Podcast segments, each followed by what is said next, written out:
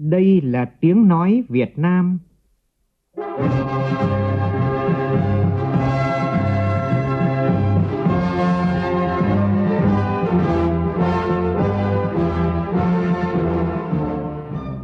là tiếng nói Việt Nam, phát thanh từ Hà Nội, thủ đô nước Cộng hòa xã hội chủ nghĩa Việt Nam.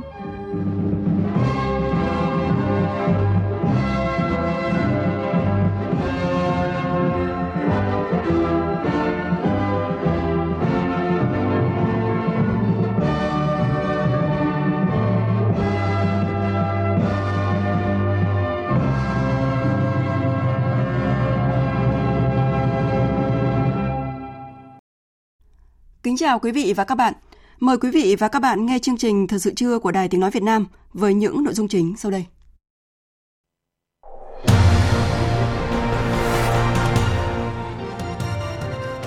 Sau 14 ngày không có trường hợp mắc mới, Bệnh viện Bạch Mai đã chính thức được dỡ bỏ cách ly từ 0 giờ sáng nay. Những giọt nước mắt hạnh phúc đã rơi, những nụ cười đã trở lại. Trong nỗ lực chống dịch cứu người, sự sống vẫn hồi sinh. Sáng nay, chuyến bay đặc biệt của hãng hàng không quốc gia Việt Nam Vietnam Airlines cất cánh từ sân bay Tokyo của Nhật Bản, chở 12 công dân Việt Nam về nước. Hôm nay là lễ phục sinh của người công giáo, cũng là dịp chuẩn bị đón Tết cổ truyền cho chân năm Thơ Mây của đồng bào Khmer. Trong bối cảnh dịch bệnh diễn biến phức tạp, đồng bào có đạo đã đồng lòng tổ chức lễ Tết ở phạm vi giới hạn và đảm bảo giãn cách xã hội. Trong phần tin thế giới, Mỹ vượt qua Italia trở thành quốc gia có số tử vong vì COVID-19 cao nhất thế giới. Toàn bộ 50 bang của Mỹ hiện trong tình trạng tuyên bố thảm họa lớn. Thượng nghị sĩ Mỹ chỉ trích và phê phán Trung Quốc đâm chìm tàu cá Việt Nam và triển khai máy bay quân sự ở Biển Đông, cho rằng đây là một sự vi phạm trắng trợn luật pháp quốc tế.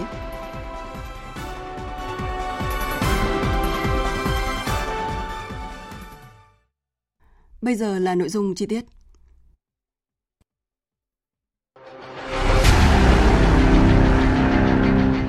Đẩy lùi COVID-19, bảo vệ mình là bảo vệ cộng đồng.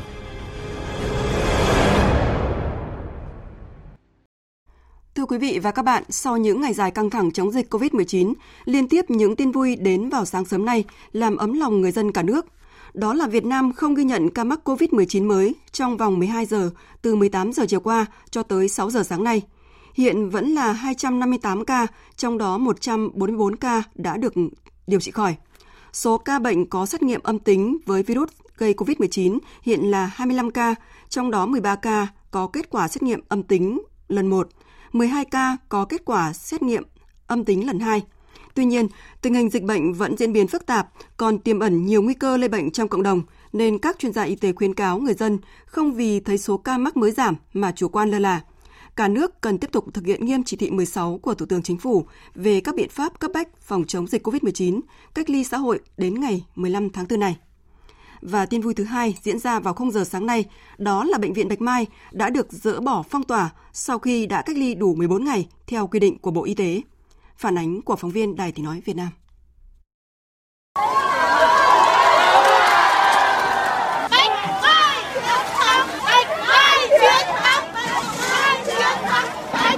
Vâng, thưa quý vị và các bạn, những tiếng hò reo, những cảm xúc nghẹn ngào của hàng trăm cán bộ y tế trong thời khắc được dỡ bỏ phong tỏa đã khiến khuôn viên bệnh viện Bạch Mai trở nên sôi động trở lại sau nhiều ngày tĩnh lặng trước đó.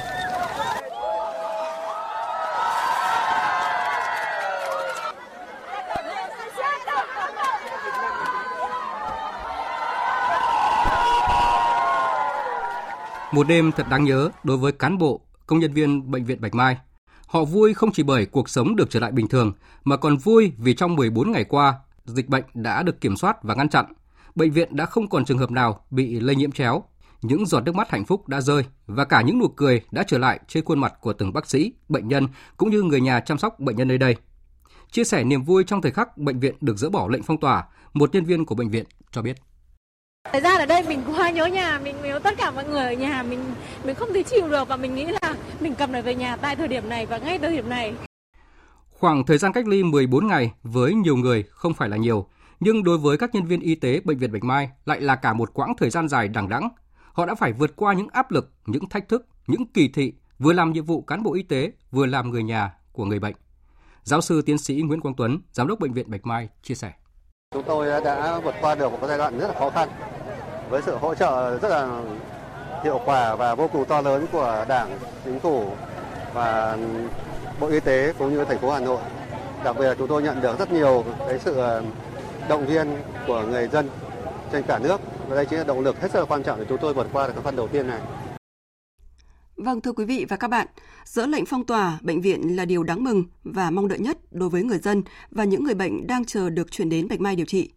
Dỡ lệnh phong tỏa cũng tạo điều kiện cho bệnh viện hoạt động trở lại như trước để nhân dân được hưởng điều kiện khám chữa bệnh tốt nhất. Tuy nhiên, để hoạt động trở lại bình thường thì nhiệm vụ trước mắt với đội ngũ bác sĩ, nhân viên y tế của bệnh viện là không hề đơn giản. Không lây là chủ quan vẫn là phương châm mà bệnh viện xác định sẽ áp dụng triệt đề. Ghi nhận của phóng viên Văn Hải.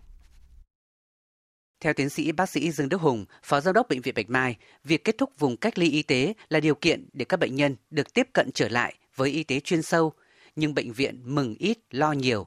Phương án tiếp nhận bệnh nhân đến khám trở lại đã có, nhưng đang được giả soát bổ sung các điều kiện an toàn về dịch tễ ở mức cao nhất để toàn bệnh viện không rơi vào tình huống bị phong tỏa lần hai.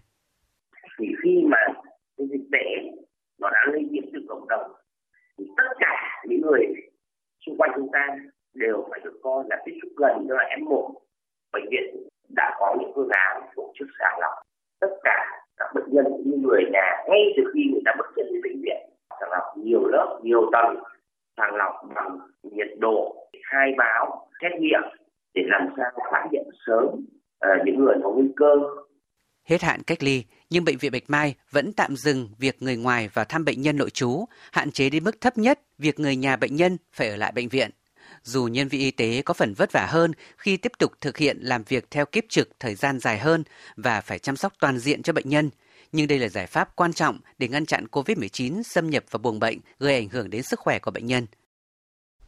Thưa quý vị và các bạn, 14 ngày nội bất xuất, ngoại bất nhập, các y bác sĩ ở bệnh viện Bạch Mai vừa làm nhiệm vụ chống dịch, vừa duy trì hoạt động khám chữa bệnh cứu người để sự sống hồi sinh.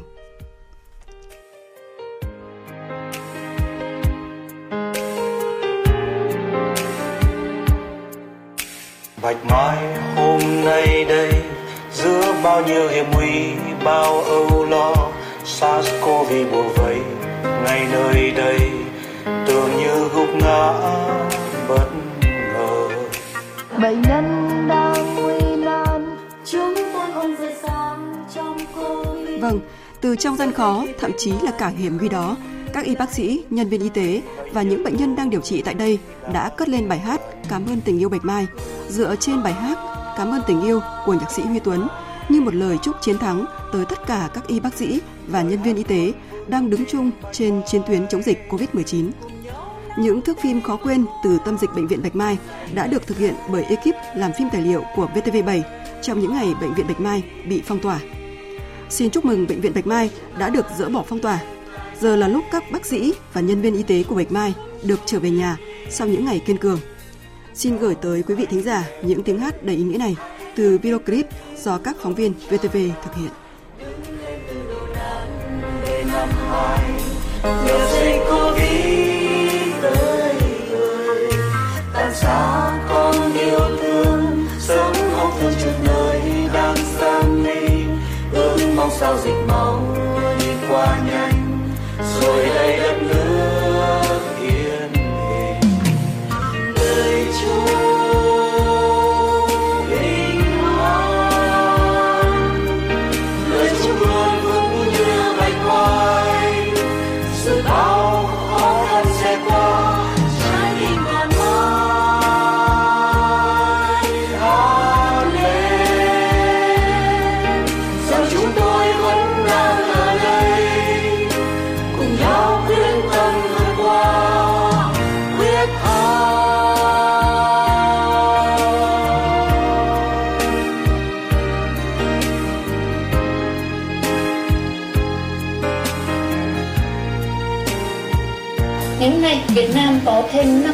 COVID-19 được công bố khỏi bệnh.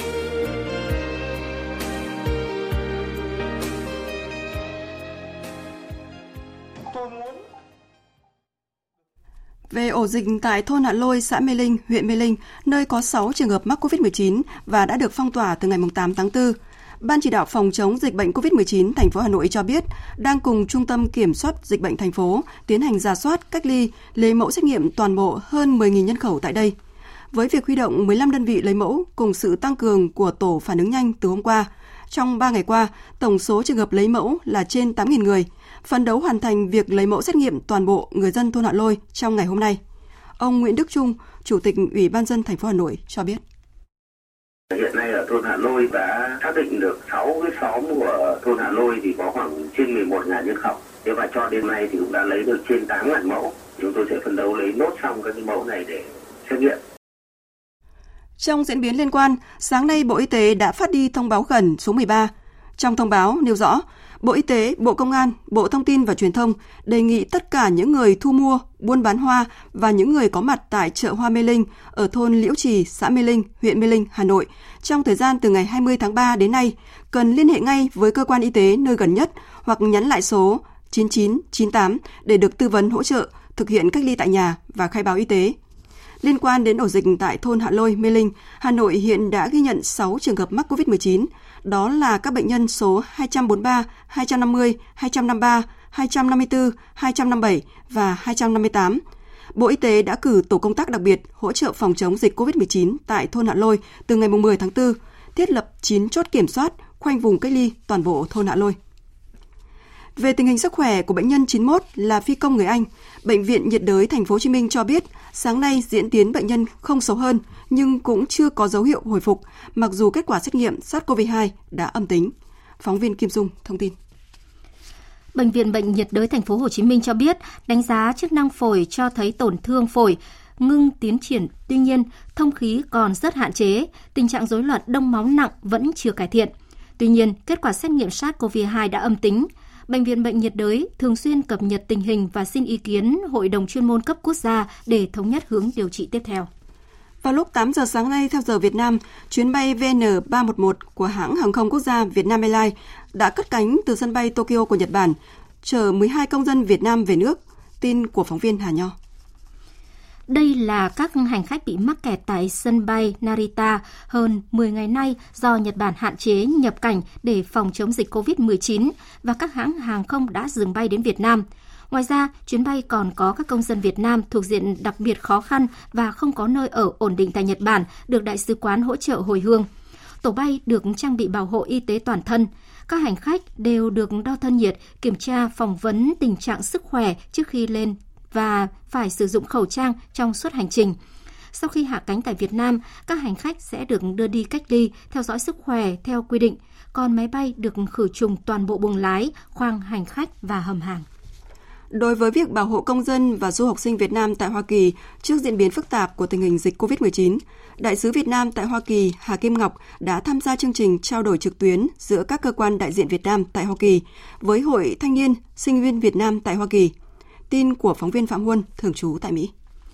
Tại cuộc trao đổi, các du học sinh cho biết, thời gian qua, việc một số trường học tại Hoa Kỳ tạm thời đóng cửa và tình hình bùng phát dịch bệnh tại một số các tiểu bang và thành phố lớn đã khiến cho nhiều du học sinh gặp rất nhiều khó khăn khi không còn chỗ ở. Một số bạn bị kẹt tại sân bay khi đang trên đường về Việt Nam do định kiến về nguồn gốc phát sinh dịch bệnh COVID-19 khiến du học sinh Việt Nam cũng có nguy cơ đối mặt với sự kỳ thị. Chia sẻ với những băn khoăn của nhiều du học sinh và phụ huynh, Đại sứ Hà Kim Ngọc khẳng định Đại sứ quán và các cơ quan đại diện đặc biệt ưu tiên công tác bảo hộ công dân, trong đó có hỗ trợ các du học sinh trong bối cảnh dịch bệnh bùng phát như hiện nay.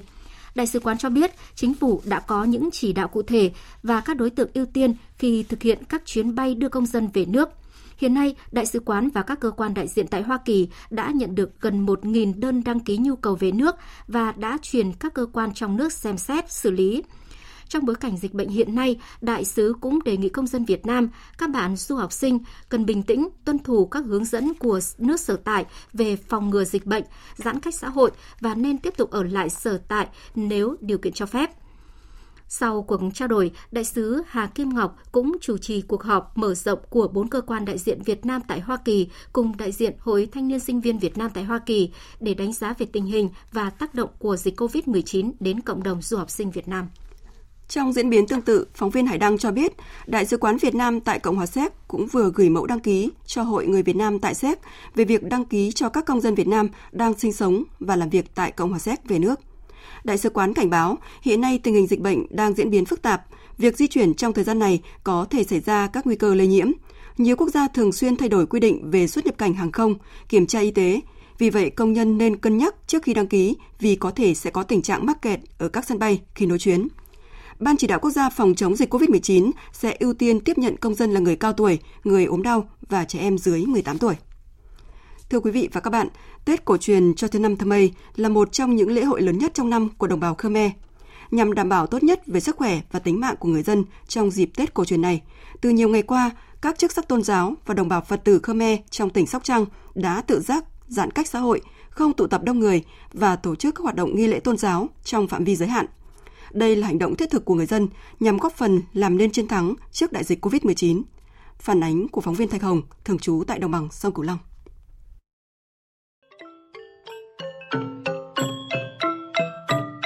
Tết cổ truyền Chô Cha Năm Thmây của đồng bào Khmer năm nay diễn ra từ ngày 13 đến ngày 16 tháng 4 thực hiện chỉ thị 16 của Thủ tướng Chính phủ cũng như chỉ thị số 3 của Chủ tịch Ủy ban Nhân dân tỉnh Sóc Trăng về thực hiện các biện pháp cấp bách phòng chống dịch COVID-19, chủ động phòng chống và ngăn chặn sự lây lan của dịch bệnh trong thời gian diễn ra Tết của đồng bào. Hội đoàn kết sư sãi yêu nước tỉnh Sóc Trăng đã có công văn yêu cầu các chùa Phật giáo Nam Tông Khmer trên địa bàn tỉnh tuyên truyền cho đồng bào dân tộc tại địa phương thực hiện nghiêm túc việc giãn cách xã hội, tổ chức đón Tết cổ truyền Chô Chai Năm Thmây với quy mô nhỏ, chủ yếu tổ chức ngắn gọn trong phạm vi gia đình, không có tổ chức tiệc tùng, liên hoan, linh đình, không tham gia các nghi lễ tại các chùa, đồng thời vận động đồng bào dân tộc có các thân nhân là Việt Kiều về thực hiện khai báo y tế, cách ly theo đúng quy định. Thượng tọa Thạch Bon, trụ trì chùa Buôn Prepet, xã Phú Tân, huyện Châu Thành cho biết, năm nay để phòng chống dịch COVID-19, nhiều hoạt động trong Tết cổ truyền Chô Cha Năm Thmây tại chùa sẽ được tạm ngưng. Chúng tôi tạm ngưng nhiều hoạt động thu hút đông người như là lễ đắp núi cát. Hoạt động thuyết pháp cũng được tạm hoãn để phòng lây bệnh, để năm sau tính tiếp làm sao cho qua dịch virus corona. Vào những ngày này, không khí tại xã Phú Tân, huyện Châu Thành khá im ắng. Các cơ sở kinh doanh, quán cà phê tạm đóng cửa, chỉ còn các hàng quán cung cấp hàng hóa thiết yếu.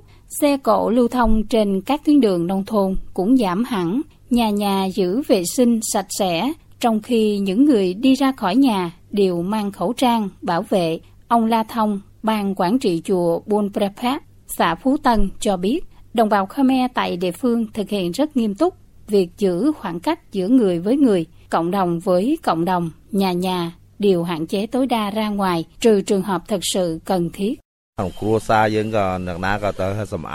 Trong gia đình mình thực hiện phòng chống dịch theo hướng dẫn của chính phủ. Mình phải thường xuyên hướng dẫn cho con cháu rửa tay sạch sẽ, không đi ra ngoài thường xuyên vệ sinh nhà cửa, ăn uống đầy đủ chất dinh dưỡng để có sức đề kháng phòng bệnh, làm sao không để lây bệnh trong gia đình và cộng đồng phun sóc. Sóc Trăng là một trong những tỉnh có đồng bào dân tộc Khmer sinh sống, chiếm hơn 30% dân số của tỉnh. Với sự quyết tâm của ngành chức năng, các đoàn thể, đồng bào dân tộc tin rằng sự chủ động trong thực hiện công tác phòng chống dịch bệnh COVID-19, bà con đón Tết cổ truyền Chô Cha Năm Thmây năm nay dù quy mô nhỏ nhưng vẫn vui vì bà con đã được tham gia phòng chống dịch bệnh cùng với địa phương.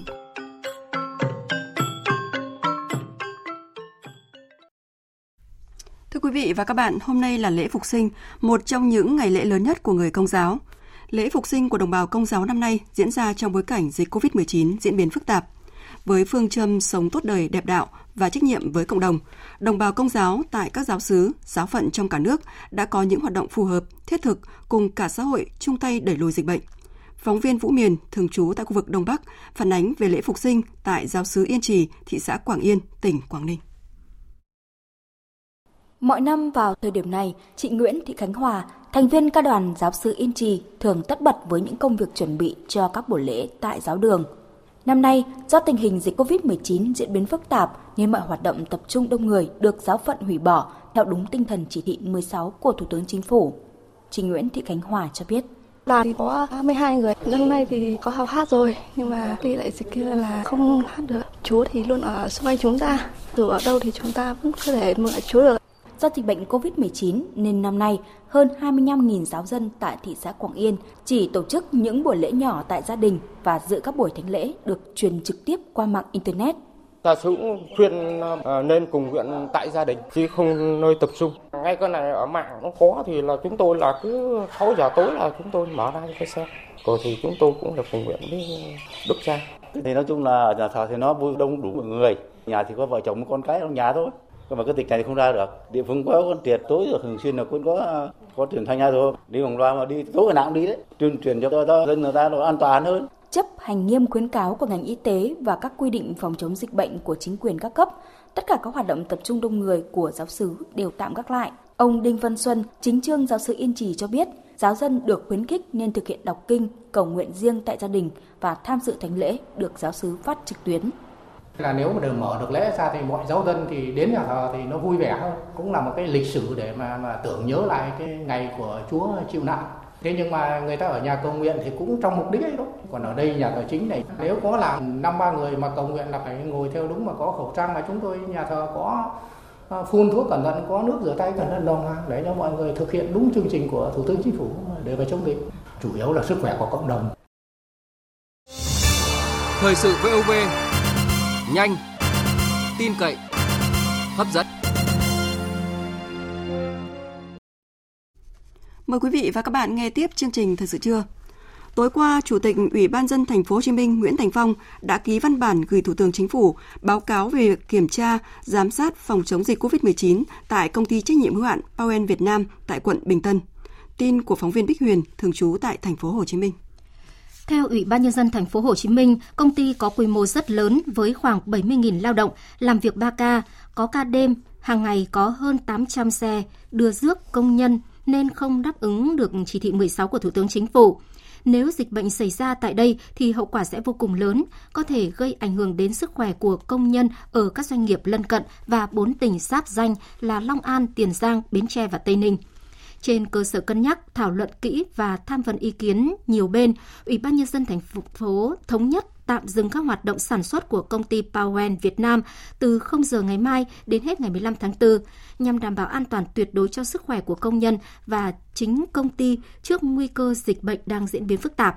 Ủy ban nhân dân thành phố xin Thủ tướng Chính phủ ý kiến chỉ đạo về vấn đề này để thành phố Hồ Chí Minh có cơ sở thực hiện làng biển Bình Châu, huyện Bình Sơn, tỉnh Quảng Ngãi được nhiều người nhắc đến với tên gọi làng Hoàng Gia, bởi ngư dân ở đây bao đời nay luôn bám biển giữ ngư trường Hoàng Gia. Sau những chuyến biển dài ngày, khi trở về đất liền, ngư dân làng biển lại tiếp tục đồng hành với địa phương trong cuộc chiến chống dịch COVID-19.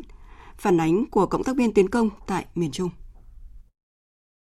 Mới trở về từ vùng biển Hoàng Sa, ngư dân Nguyễn Văn Bay liền đến nghiệp đoàn nghề cá, góp tiền vào quỹ phòng chống dịch COVID-19 của ít lòng nhiều. Đó là tình cảm của anh em bạn trai đi trên tàu cá QNR 90868. Tất cả đều tự nguyện đóng góp một phần nhỏ của mình trong cuộc chiến chống dịch COVID-19. Ngư dân Nguyễn Văn Bay, chủ tàu cá QNR 90868 ở xã Bình Châu, huyện Bình Sơn, tỉnh Quảng Ngãi bày tỏ. Vừa rồi đi đến Bắc ngư trường ờ, ở quần Sa về, đi biển về thì ngay cái đại dịch thì nó quá lớn, thì nó cũng rất thiệt. Và đến kinh tế nước nói chung, nhân dân và cá nhân tôi nói riêng tôi cũng có một ít gì gọi là tấm lòng nhân ái để ủng hộ. Sau mỗi phiên biển trở về, những ngư dân ở lần biển Bình Châu lại đến nghiệp đoàn nghề cá để thể hiện tấm lòng của mình đối với quê hương. Người nhiều thì góp 1 triệu đồng, ít từ 200 ngàn, 300 ngàn đồng. 20 triệu đồng là số tiền nghiệp đoàn nghề cá Bình Châu đã nhận được từ sự đóng góp của bà con ngư dân địa phương sau 2 ngày tiếp nhận. Ngư dân Trần Phát, chủ tàu cá QNR 90617 ở xã Bình Châu, huyện Bình Sơn, tỉnh Quảng Ngãi, bộc bạch. Thấy cái dịch chúng ta góp sức với nhà nước để mà đóng góp cái điều kiện mà thuốc men của y tế được cho nó để chống dịch. Dù ở bất cứ nơi đâu, ngoài khơi xa hay trong đất liền, ngư dân làng biển Bình Châu vẫn luôn thể hiện tinh thần đoàn kết. Ông Nguyễn Thanh Hùng, Chủ tịch nghiệp đoàn nghề cá xã Bình Châu, huyện Bình Sơn, tỉnh Quảng Ngãi chia sẻ.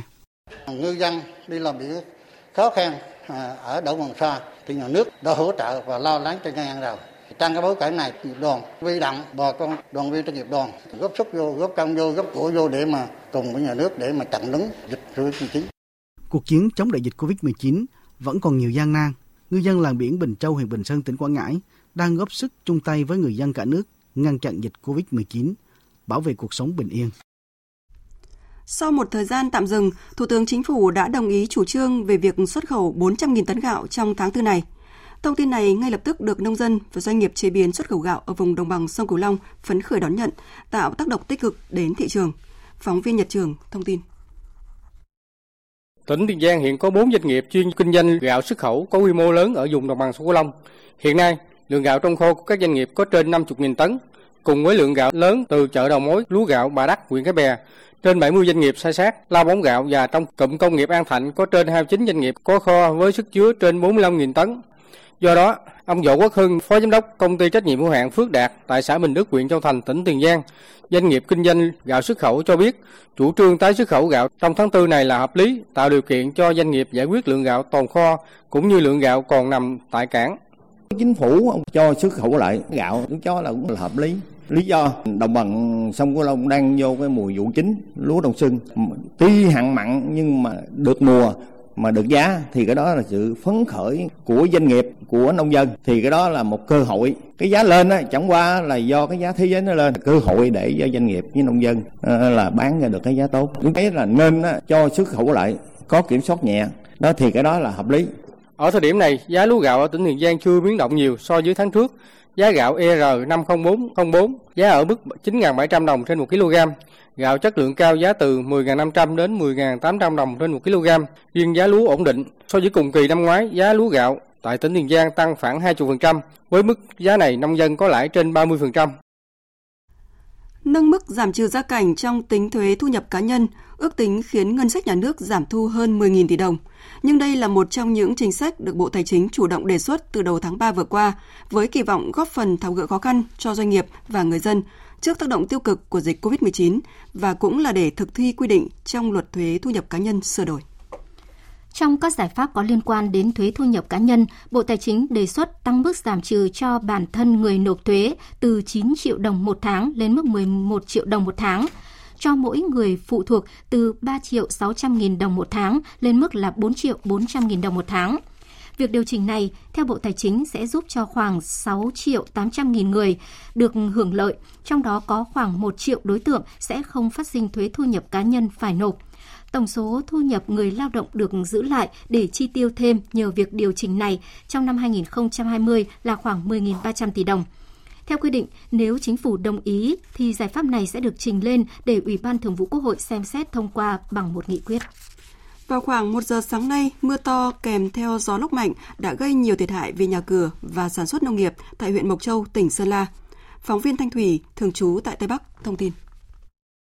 Theo người dân tại thị trấn Nông Trường Mộc Châu, xã Mường Sang và xã Đông Sang, mưa lớn kèm theo gió lốc rất mạnh kéo dài trong đêm đã gây tốc mái, đổ tường nhiều ngôi nhà trong khu vực này.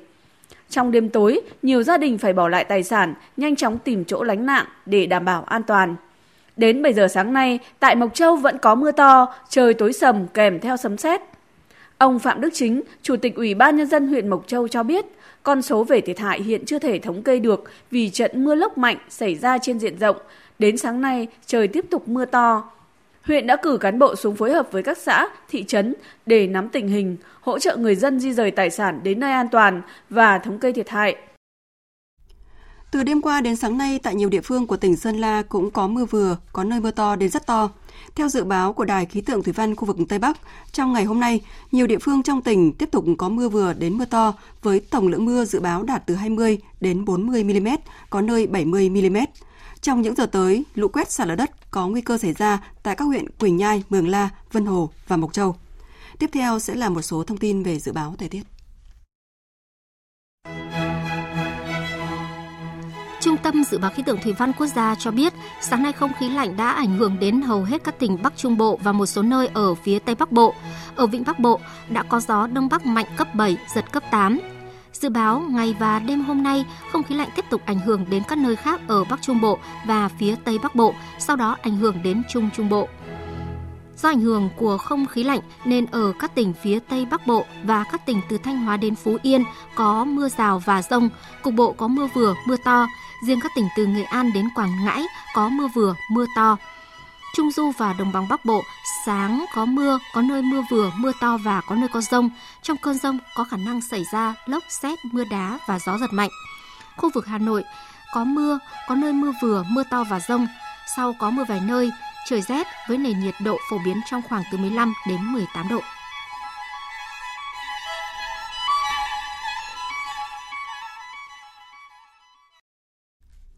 Về diễn biến dịch COVID-19 trên toàn cầu, tính đến 11 giờ trưa nay, tổng số ca tử vong trên toàn cầu do virus SARS-CoV-2 gây ra đã gần 109.000 người, gần 1 triệu 800 nghìn ca nhiễm, trong đó Mỹ đã vượt qua Italia và trở thành quốc gia có số ca tử vong nhiều nhất thế giới. Tin của phóng viên Phạm Huân, thường trú tại Mỹ. Tính tới chiều ngày 11 tháng 4 theo giờ Mỹ, Mỹ đã ghi nhận hơn 20.300 người chết do COVID-19, cao nhất trên bảng thống kê toàn cầu – tiếp theo là Italia và Tây Ban Nha. Trong khi đó, Mỹ cũng tiếp tục có số ca nhiễm SARS-CoV-2 cao nhất thế giới với hơn 525.000 trường hợp. Phát biểu tại buổi họp báo cùng ngày, Thống đốc bang New York Andrew Cuomo cho biết số người chết của bang đã lên tới 8.627 trường hợp. Theo ông Cuomo, số người chết trong 3 ngày dao động từ 777 đến 799 và ở trong trường mực nào đó, số người chết đang ổn định nhưng ổn định ở một tỷ lệ khủng khiếp Số lượng người phải nhập viện dường như đã chạm đỉnh và hiện là một đỉnh nằm ngang. Tỷ lệ nhập viện giảm là điều rất quan trọng. Tuy nhiên, chúng tôi vẫn có nhiều người đang bị nhiễm bệnh. Chúng tôi sẽ có thêm nhiều người phải nhập viện, nhưng với số lượng thấp hơn. Dù ít người phải nhập viện hơn, song nhiều bệnh nhân vẫn còn dương tính với virus. Trước các diễn biến phức tạp của dịch COVID-19, Tổng thống Mỹ Donald Trump vừa phải phê chuẩn tuyên bố thảm họa của bang Wyoming Quyết định được đưa ra 22 ngày sau khi ông phê chuẩn tuyên bố thảm họa đầu tiên ở bang New York, tâm chấn của dịch COVID-19 ở Mỹ. Như vậy, đến thời điểm này, toàn bộ 50 bang cùng 5 vùng lãnh thổ của Mỹ đã được phê chuẩn tuyên bố thảm họa. Soama thuộc Mỹ hiện là lãnh thổ duy nhất chưa trong tình trạng tuyên bố thảm họa lớn. Tại châu Âu, một ngày sau khi gia hạn lệnh phong tỏa đến ngày 3 tháng 5, Italia đã chứng kiến dịch COVID-19 tại nước này có các diễn biến phức tạp trở lại khi số ca tử vong và nhiễm mới tăng lên, trong khi Tây Ban Nha có nhiều chuyển biến tích cực. Phóng viên Quang Dũng, thường trú Đài tiếng nói Việt Nam tại khu vực Tây Âu đưa tin. Con số do Cơ quan Bảo vệ Dân sự Italia công bố cho thấy, trong ngày 11 tháng 4, cả số ca tử vong và số ca nhiễm mới COVID-19 tại nước này đều tăng hơn so với ngày hôm trước. Tổng cộng, trong một tháng sau khi phong tỏa toàn bộ đất nước để chiến đấu với dịch COVID-19, Italia đã có tới 19.468 người thiệt mạng, cao thứ hai trên thế giới sau Mỹ và trên 152.000 ca nhiễm bệnh, đứng thứ ba thế giới sau Mỹ và Tây Ban Nha. Nhận định về các diễn biến này, đặc phái viên của chính phủ Italia về tình trạng khẩn cấp liên quan đến COVID-19, ông Domenico Acuri cho rằng người dân Italia sẽ còn phải chiến đấu lâu dài với đại dịch hiện nay. Tất cả mọi người cần phải thể hiện tinh thần trách nhiệm như đã làm cho đến lúc này. Tình trạng khẩn cấp bi kịch như hiện nay sẽ chỉ qua đi một khi chúng ta có được vaccine một cách nhanh chóng và hiệu quả. Còn bây giờ chỉ có liều thuốc duy nhất là thái độ và cách ứng xử của tất cả mọi người để hạn chế dịch bệnh lây lan và có thêm thời gian. Trong lúc dịch COVID-19 có xu hướng diễn biến phức tạp trở lại tại Italia, thì tại Tây Ban Nha, các con số thống kê đang cho thấy chuyển biến tích cực trong ngày 11 tháng 4, Tây Ban Nha ghi nhận 510 ca tử vong, con số thấp nhất kể từ ngày 23 tháng 3. Tính từ đầu dịch, Tây Ban Nha đã có 16.353 người thiệt mạng và gần 162.000 người nhiễm bệnh. Đáng chú ý là đã có đến 25.000 nhân viên y tế mắc COVID-19, tỷ lệ cao nhất trên thế giới. Trong khi đó, tại Trung Quốc, số ca COVID-19 nhập cảnh bất ngờ tăng gần 3 con số chỉ trong vòng một ngày, trong đó ít nhất gần 2 phần 3 là công dân Trung Quốc trở về từ Nga. Phóng viên Bích Thuận, thường trú tại Bắc Kinh, đưa tin. Chỉ riêng hôm qua, Trung Quốc đã có tới 99 ca COVID-19 mới, trong đó 97 ca là xâm nhập. Đây là lần đầu tiên sau nhiều ngày, các ca bệnh nhập cảnh ở Trung Quốc đại lục tiến gần tới mức 3 con số chỉ trong một ngày.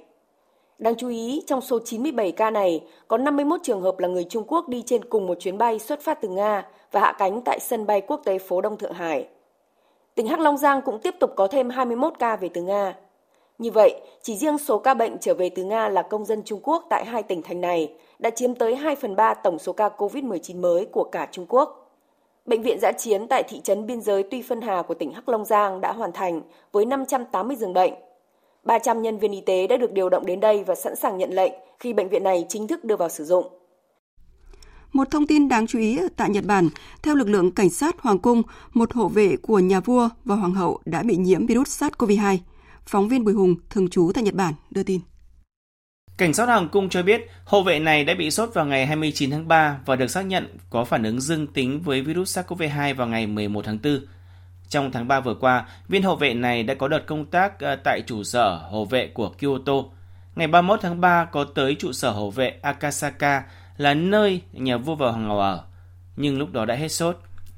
Tuy đây là nơi ở của nhà vua và hoàng hậu cùng hoàng thất, nhưng gần đây những cuộc tiếp xúc ờ, đã không diễn ra.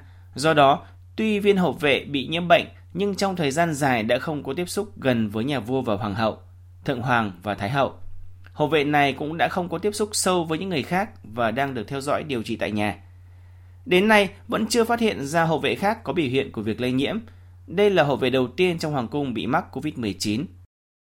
Chuyển sang các thông tin quốc tế đáng chú ý khác, một số thượng nghị sĩ thuộc Ủy ban Đối ngoại Thượng viện Mỹ vừa ra tuyên bố chỉ trích Trung Quốc đâm chìm tàu cá Việt Nam và triển khai máy bay quân sự ở Biển Đông. Phạm Huân, phóng viên Đài tiếng nói Việt Nam thường trú tại Mỹ, thông tin.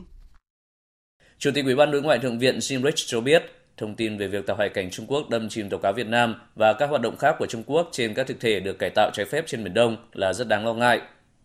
Ông Jim Rich nhấn mạnh, đây chỉ là những ví dụ mới nhất về việc Trung Quốc đe dọa các nước láng giềng nhằm áp đặt tuyên bố chủ quyền trên biển quá đáng của mình. Theo ông Jim Rich, Trung Quốc đang cản trở ổn định khu vực tại thời điểm cộng đồng quốc tế cần đoàn kết để đối phó với đại dịch COVID-19.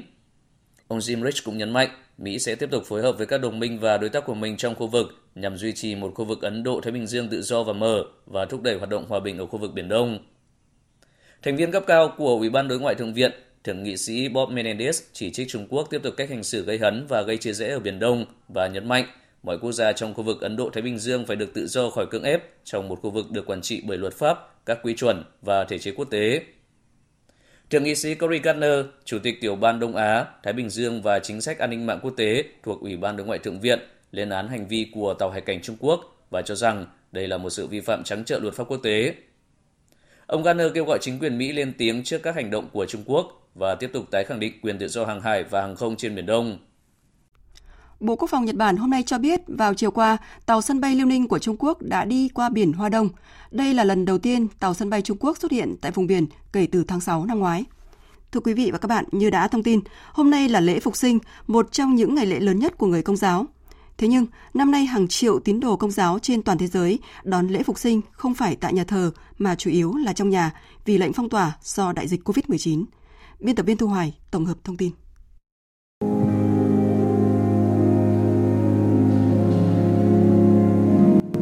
Chuẩn bị vài quả trứng trên bàn và một chú thỏ đồ chơi trên tủ cùng một vài món đồ trang trí.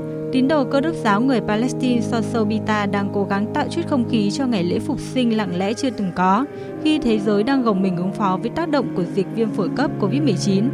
Ở khu phố cơ đốc giáo ở thành phố cổ Jerusalem, nơi Bita sinh sống, các tuyến đường vắng lặng, hầu hết các cửa hàng đều đã đóng cửa trong hai tuần. Và cũng lần đầu tiên trong ít nhất một thế kỷ qua, nhà thờ mộ thánh địa điểm được tin là nơi Chúa Giêsu bị đóng đinh và phục sinh phải đóng cửa do dịch Covid-19. Tuy nhiên, các tín đồ như Soso Bita vẫn có thể theo dõi buổi cầu nguyện và lễ phục sinh qua truyền hình và các mạng xã hội trong ngày 12 tháng 4 này. Đức Tổng giám mục Pierre Batista Pizzabella tại Jerusalem cho biết. Chúng tôi kỷ niệm tuần thánh và lễ phục sinh trong hoàn cảnh rất khó khăn khi dịch bệnh hoành hành tại khắp nơi trên thế giới và ở đất nước của chúng tôi. Nhưng điều quan trọng là dù ở bất kỳ đâu, chúng ta cũng có thể cầu nguyện những điều tốt đẹp nhất cho những người đang phải chịu khổ đau, những người bị chết do dịch bệnh. Tương tự tại Vatican, tuần thánh và lễ phục sinh diễn ra bên trong vương cung thánh đường Thánh Phêrô nhưng không có sự tham gia của công chúng. Truyền thống như thông điệp của giáo hoàng cũng phải thay đổi. Giáo hoàng sẽ đọc thông điệp được tường thuật trực tiếp từ phòng thư viện. Tuy nhiên, bất chấp những khó khăn, cộng đồng tín đồ cơ đốc giáo vẫn tìm được điểm an ủi khi các buổi lễ đều được phát trực tiếp. Mọi tín đồ đều có thể theo dõi và hành lễ từ xa. Nhiều chương trình hướng dẫn làm đồ thủ công, đồ chơi, nấu nướng cũng được giới thiệu để các thành viên trong gia đình quây quần trong mùa phục sinh này. Quý vị và các bạn đang nghe chương trình Thật sự trưa của Đài Tiếng Nói Việt Nam. Tiếp theo, biên tập viên Quỳnh Hoa sẽ điểm lại các tin tức quốc tế nổi bật diễn ra trong tuần.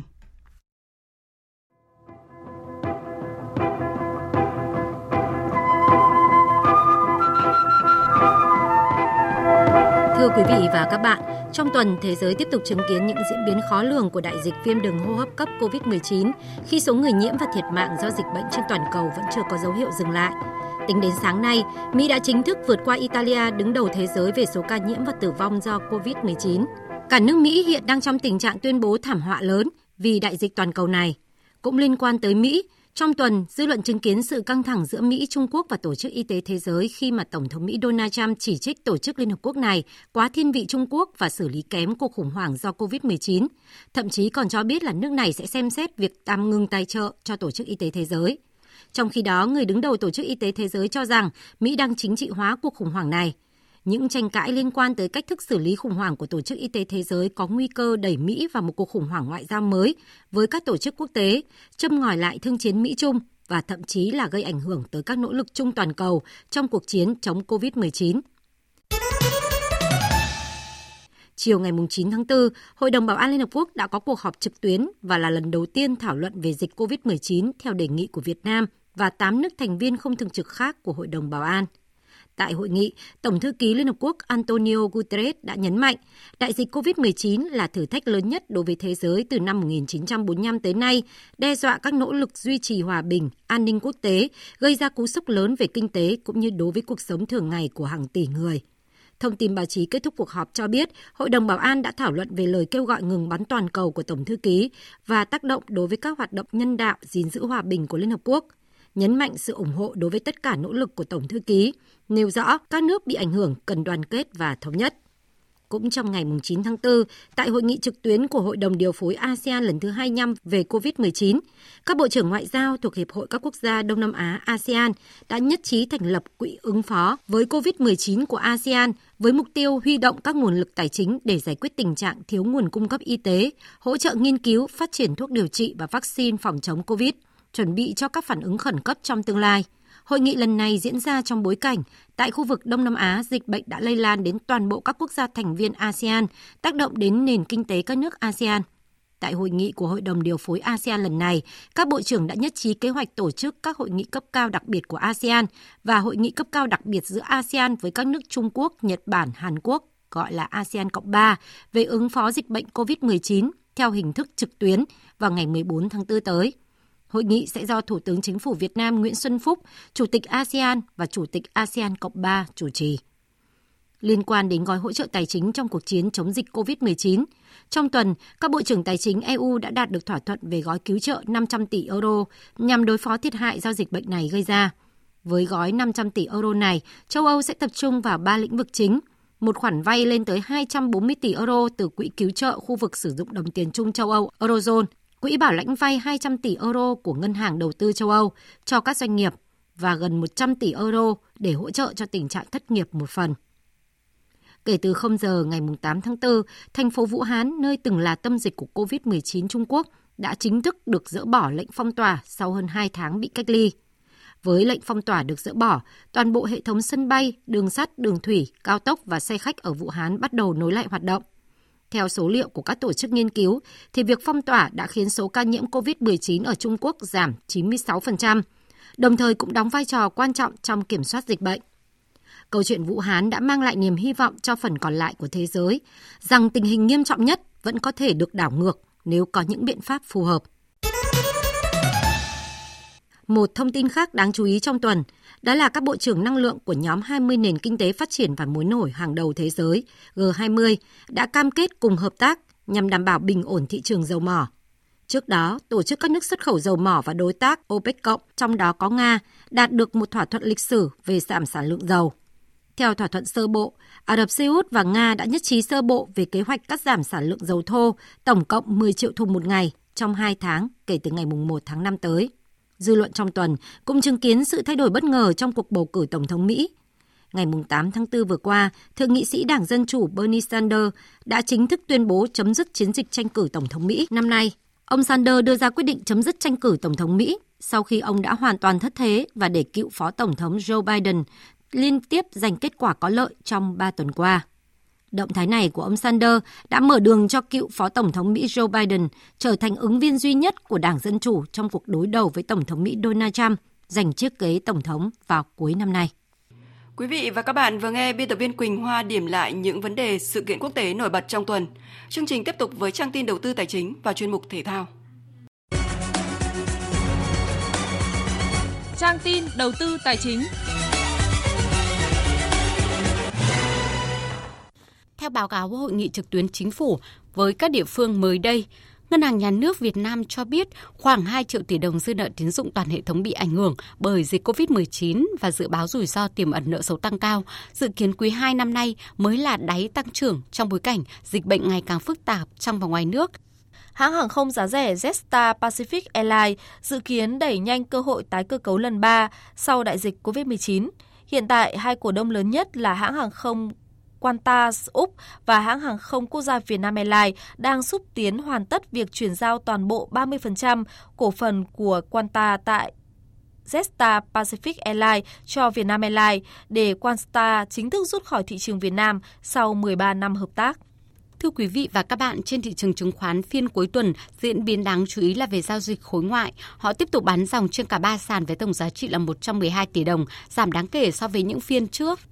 Chốt phiên với VN Index đóng cửa giảm xuống 757,94 điểm và ở chiều ngược lại HNX tăng lên mức 106,18 điểm. Đầu tư tài chính biến cơ hội thành hiện thực. Đầu tư tài chính biến cơ hội thành hiện thực. Thưa quý vị và các bạn, Thủ tướng Chính phủ Nguyễn Xuân Phúc thống nhất với đề xuất của Bộ Giao thông Vận tải, Bộ Kế hoạch và Đầu tư về chuyển đổi 8 dự án cao tốc Bắc Nam, phía Đông và dự án cao tốc Mỹ Thuận, Cần Thơ sang hình thức đầu tư công, trình Quốc hội điều chỉnh chủ trương đầu tư dự án theo đúng quy định của Luật Đầu tư công. Như vậy, trong các quý tiếp theo của ngành giao thông vận tải, Công tác tập trung giải ngân các dự án này cần có các bước đẩy mạnh tiến độ, sớm hoàn thành dự án hạ tầng giao thông trọng điểm quốc gia này vào năm 2020. Phóng viên Hà Nho thông tin. Việc chuyển toàn bộ 8 dự án PPP cao tốc Bắc Nam sang đầu tư công, Bộ Giao thông Vận tải đề xuất các giải pháp cần thiết để đẩy nhanh tiến độ. Mục tiêu khởi công toàn bộ 8 dự án muộn nhất là tháng 8 năm nay. Chính vì vậy, yêu cầu quan trọng là lựa chọn các nhà thầu phải có đủ năng lực kinh nghiệm, bảo đảm chất lượng tiến độ theo đúng quy định của pháp luật. Bắt tay ngay vào việc, lãnh đạo Bộ Giao thông Vận tải đã có kế hoạch thực hiện các bước tiếp theo nhằm có sự chuẩn bị kỹ để tập trung thực hiện các công việc tiếp theo song song với ba dự án đầu tư công trước đó. Ông Nguyễn Danh Huy, vụ trưởng vụ kế hoạch và đầu tư Bộ Giao thông Vận tải cho biết để thực hiện cái việc chuyển đổi theo chỉ đạo thủ tướng chính phủ thì chúng tôi cũng xây dựng cái kế hoạch rất là chi tiết cái thủ tục trình quốc hội điều chỉnh cái chủ trương đầu tư như thế nào, trình chính phủ điều chỉnh cái ờ, dự án đầu tư như thế nào. Và đặc biệt với bộ giao thông vận tải thì chúng tôi xây một cái quy trình 7 bước cần phải thực hiện theo quy định pháp luật. Và có những bước thì hiện nay chúng tôi đã chỉ đạo các ban quản lý dự án là triển khai song song. Trên cái nguyên tắc là có thể có đầy đủ cái hồ sơ, kết quả thẩm định. Và khi có ý kiến của cấp có thẩm quyền thì có thể phê duyệt ngay. Thủ tướng Chính phủ cũng yêu cầu Bộ Giao thông Vận tải phối hợp với các địa phương đẩy nhanh tiến độ giải phóng mặt bằng, đảm bảo đến thời điểm khởi công phải cơ bản hoàn thành công tác này, chỉ đạo các cơ quan liên quan thực hiện song song các thủ tục cần thiết theo quy định để ngay sau khi được cấp có thẩm quyền thông qua có thể triển khai ngay chủ động ra soát, điều chỉnh kế hoạch vốn đầu tư hoặc báo cáo cấp có thẩm quyền điều chỉnh kế hoạch vốn đầu tư từ các dự án chậm tiến độ thực hiện và giải ngân sang các dự án khác có nhu cầu có tiến độ giải ngân tốt. Đây cũng là các bước đang được các ban quản lý dự án của Bộ Giao thông Vận tải tập trung thực hiện. Ông Dương Viết Roãn, Giám đốc Ban Quản lý Dự án Thăng Long cho biết.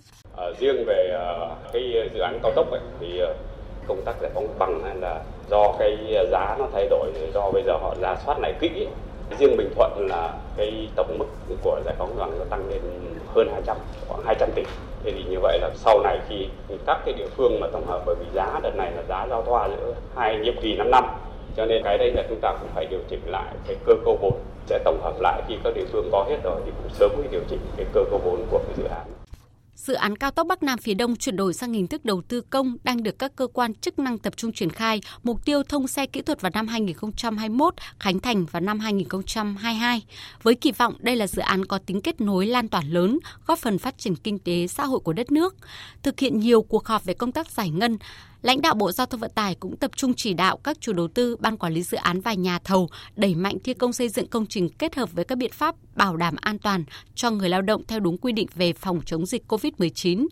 Bộ trưởng Bộ Giao thông Vận tải Nguyễn Văn Thể cũng đã họp về công tác giải ngân này và kiên quyết đưa ra các phương án xử lý trách nhiệm người đứng đầu, chủ đầu tư nếu không đáp ứng tiến độ giải ngân, lấy kết quả giải ngân làm tiêu chí đánh giá mức độ hoàn thành nhiệm vụ người đứng đầu các ban quản lý dự án với mục đích chung là triển khai dự án trọng điểm quốc gia cao tốc Bắc Nam đảm bảo tiến độ. Thưa quý vị và các bạn, trong một tháng trôi qua kể từ thời điểm V-League 2020 phải tạm hoãn do ảnh hưởng của dịch Covid-19, hầu hết các đội bóng vào thời điểm này đều cho cầu thủ xả trại về tự cách ly và tập luyện tại nhà, nhưng cũng có những câu lạc bộ vẫn tập trung tập luyện chờ ngày giải đấu quay trở lại. Quãng thời gian nghỉ chắc chắn ảnh hưởng tới phong độ của các cầu thủ khi họ chỉ có thể tập chay, nhưng với những người đang trong giai đoạn hồi phục chấn thương như Lương Xuân Trường hay mới khỏi bệnh như Hà Đức Trinh lại giúp họ tập luyện nhằm sớm trở lại sân bóng các câu lạc bộ cũng tìm mọi cách với những bài tập đa dạng để các cầu thủ duy trì thể lực sẵn sàng quay lại sân đấu. Tiền vệ Nguyễn Ngọc Duy của câu lạc bộ Sài Gòn cho biết. Từ cái ngày à, 1 tháng 4 đến giờ thì đội vẫn à, nói chung là không không không có điều kiện để tập luyện ừ, cùng nhau. Nhưng mà mọi cá nhân đều à, duy trì tập luyện theo một cái cách riêng và tự tập. Cái khó khăn lớn nhất của của của, của đội bóng hiện tại bây giờ là Cầu thủ trong nước khó khăn trong việc tập luyện, cầu thủ đang chơi bóng ở nước ngoài cũng vào hoàn cảnh tương tự khi tất cả các giải đấu đều tạm hoãn. Ngôi sao của tuyển Futsal Việt Nam Phạm Đức Hòa, người đang thi đấu ở giải Futsal hạng nhất Tây Ban Nha trong màu áo câu lạc bộ Parulo Ferro chia sẻ. À, hiện tại thì Hòa chỉ à, sinh hoạt tại nhà, tập luyện online cùng các đồng đội, nấu ăn, dọn dẹp nhà cửa. Hòa chỉ đi ra ngoài để mua thực phẩm một tuần một lần. Hàng ngày trong tuần trừ ngày chủ nhật vào lúc 17 giờ thì toàn đội tập luyện online cùng với nhau. Trước các bài tập thì đều có những cái trò chơi rất là đơn giản để cho cái buổi tập đó trở nên thú vị hơn. À, trong buổi tập thì uh, trợ lý thể lực là người sẽ trực tiếp hướng dẫn các động tác, còn huấn luyện viên trưởng sẽ là người trực tiếp giám sát. Không chỉ các cầu thủ đang gặp khó khăn trong việc tập luyện, vận động viên ở nhiều môn thể thao khác cũng trong tình cảnh chưa biết đến khi nào mới trở lại với những giải đấu. Lúc này với các vận động viên chỉ có một trong hai lựa chọn tự cách ly tại nhà với những bài tập trực tuyến cùng bạn huấn luyện hoặc cấm trại ở các trung tâm huấn luyện thể thao quốc gia. Trong năm lẽ ra tham dự nhiều giải đấu lớn, đặc biệt là Olympic Tokyo 2020, nhưng lúc này các thành viên của đội tuyển cầu lông quốc gia lại đang tập chạy tại trường Đại học Thể dục Thể thao Từ Sơn, Bắc Ninh. Huấn luyện viên Ngô Trung Dũng cho biết. Việc ờ, tập luyện khó khăn nhất của vận động viên chính là việc các em ờ, không thể lên sân tập luyện và cũng như là không thể thi đấu giải đấu mà ờ, các em chỉ tập trung tập những cái bài tập hỗ trợ để nhằm duy trì lực cho cái thời gian tới. Còn với những vận động viên đang tập luyện ở nhà như kiếm thủ Vũ Thành An thì vấn đề là làm thế nào để các bài tập online phát huy được tác dụng một cách tốt nhất, đúng như giáo án của các chuyên gia. Cái giáo án này nó rất là đặc biệt bởi vì trước khi mà đưa ra giáo án thì mình phải quay lại toàn bộ những cái mình có ở trong nhà trong nhà mình có những đặc điểm gì để chuyên gia có thể đưa ra những cái bài tập thích ứng để cho nó phù hợp với cái môi trường xung quanh? Các chuyên gia thường liên lạc qua video hoặc qua Facebook. Mà khi mà mình tập luyện cũng như là sau khi mình tập thì sẽ trao đổi về cái cảm giác cũng như là cái phong độ cũng như là cái mỏi mệt để mà chuyên gia có thể đưa ra những cái điều chỉnh phù hợp. Chuyển sang phần tin thể thao quốc tế, International Champions Cup, giải đấu tổ chức hàng năm trước mùa giải mới với quy mô toàn cầu và quy tụ toàn bộ các câu lạc bộ hàng đầu thế giới sẽ bị hủy do đại dịch COVID-19. Giải đấu thường bắt đầu từ giữa tháng 7 sau khi các câu lạc bộ kết thúc mùa giải trước và các cầu thủ trải qua thời gian nghỉ hè trở lại tập luyện, du đấu. Năm nay, ban tổ chức dự định tổ chức trận siêu kinh điển giữa Real Madrid và Barcelona tại Las Vegas, Mỹ. Ngoài ra, giải còn có sự góp mặt của câu lạc bộ Inter Miami do cựu danh thủ David Beckham làm đồng sở hữu Tuy nhiên, mọi kỳ vọng chờ đợi của người hâm mộ được xem các trận đấu tại ICC 2020 không thể diễn ra do dịch COVID-19 ảnh hưởng tới mùa giải hiện tại và đa số các giải vô địch quốc gia đều phải ưu tiên chờ được đá lại để hoàn tất mùa bóng. Trong khi đó, Liên đoàn bóng đá châu Âu UEFA đã ấn định thời gian đá các trận play-off tại Euro 2020. Các trận bán kết diễn ra vào tháng 10 năm nay, sau đó một tháng diễn ra các trận chung kết. Theo dự kiến, các trận đấu tranh 4 tấm vé cuối cùng dự vòng chung kết Euro 2020 sẽ diễn ra vào tháng 9 Thế nhưng UEFA sau đó đã nhận được phản hồi của một số quốc gia trong 16 đội tuyển phản đối kế hoạch này do dịch COVID-19. Do vậy, UEFA phải thay đổi kế hoạch và tiến hành làm việc với các quốc gia liên quan gồm Scotland, Bắc Ireland và Cộng hòa Ireland để đưa ra quyết định cuối cùng. Bên cạnh đó, để đảm bảo an toàn phòng chống lây lan dịch bệnh, nhiều khả năng các trận đấu được UEFA tổ chức trên sân không có khán giả. Mùa giải F1 2020 dự kiến diễn ra 22 chặng đua, Tuy nhiên hiện có 9 chặng đua bị hủy bỏ hoặc tạm hoãn bao gồm cả chặng đua tại Hà Nội. Theo luật, kết quả mùa giải sẽ không được công nhận nếu không tổ chức tối thiểu 8 chặng. Mới đây, Ross Brown, giám đốc chuyên môn của F1 đã có những chia sẻ về kế hoạch tổ chức sắp tới trong bối cảnh đại dịch COVID-19 đang diễn biến phức tạp.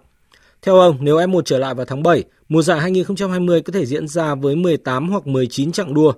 Chúng tôi đã xem xét kỹ lưỡng và việc tổ chức 3 chặng đua mỗi tháng với 3 tuần thi đấu và một tuần nghỉ là hoàn toàn khả thi. Dự báo thời tiết Bắc Bộ, khu vực Hà Nội và Thanh Hóa nhiều mây, chiều có mưa rải rác, đêm có mưa vài nơi, gió đông bắc cấp 3, vùng ven biển cấp 3 cấp 4, trời rét, nhiệt độ từ 15 đến 20 độ, vùng núi có nơi dưới 14 độ. Các tỉnh từ Nghệ An đến Thừa Thiên Huế nhiều mây có mưa, có nơi mưa to đến rất to và rông, gió Bắc đến Tây Bắc cấp 3, phía Bắc trời rét, nhiệt độ từ 16 đến 23 độ. Các tỉnh ven biển từ Đà Nẵng đến Bình Thuận, phía Bắc nhiều mây có mưa, mưa vừa có nơi mưa to đến rất to và rải rác có rông. Phía Nam có mây, có mưa rào và rông vài nơi, gió Đông Bắc cấp 2, cấp 3. Trong cơn rông có khả năng xảy ra lốc, xét, mưa đá và gió giật mạnh. Nhiệt độ từ 22 đến 31 độ. Tây Nguyên và Nam Bộ có mây, chiều nắng, có nơi có nắng nóng. Chiều tối và đêm có mưa rào và rông rải rác, gió Đông Bắc cấp 2, cấp 3. Trong cơn rông có khả năng xảy ra lốc, xét và gió giật mạnh. Nhiệt độ từ 23 đến 35 độ, có nơi trên 35 độ. Tiếp theo là dự báo thời tiết biển. Vịnh Bắc Bộ có mưa rào và rông rải rác. Trong cơn rông có khả năng xảy ra lốc xoáy. Tầm nhìn xa trên 10 km, giảm xuống từ 4 đến 10 km trong mưa. Gió Đông Bắc cấp 6. Chiều nay có lúc cấp 7, giật cấp 8, biển động mạnh vùng biển từ Quảng Trị đến Quảng Ngãi, vùng biển từ Bình Định đến Ninh Thuận, vùng biển từ Bình Thuận đến Cà Mau và từ Cà Mau đến Kiên Giang có mưa rào và rông vài nơi. Trong cơn rông có khả năng xảy ra lốc, tầm nhìn xa trên 10 km, giảm xuống từ 4 đến 10 km trong mưa, gió đông bắc cấp 4 cấp 5, phía bắc có lúc cấp 6, giật cấp 7. Khu vực Biển Đông, khu vực quần đảo Hoàng Sa thuộc thành phố Đà Nẵng, Trường Sa tỉnh Khánh Hòa và Vịnh Thái Lan có mưa rào và rông vài nơi. Ngày mai có mưa rào và rải rác có rông. Trong cơn rông có khả năng xảy ra lốc xoáy và gió giật mạnh. Tầm nhìn xa trên 10 km, gió Đông Bắc cấp 4, cấp 5. Tới đây chúng tôi kết thúc chương trình Thời sự trưa của Đài Tiếng Nói Việt Nam. Chương trình do các biên tập viên Minh Châu, Thu Hòa, Phương Hoa, Ngọc Trinh biên soạn và thực hiện với sự tham gia của kỹ thuật viên Thế Phi, chịu trách nhiệm nội dung Lê Hằng. Cảm ơn quý vị và các bạn đã quan tâm lắng nghe.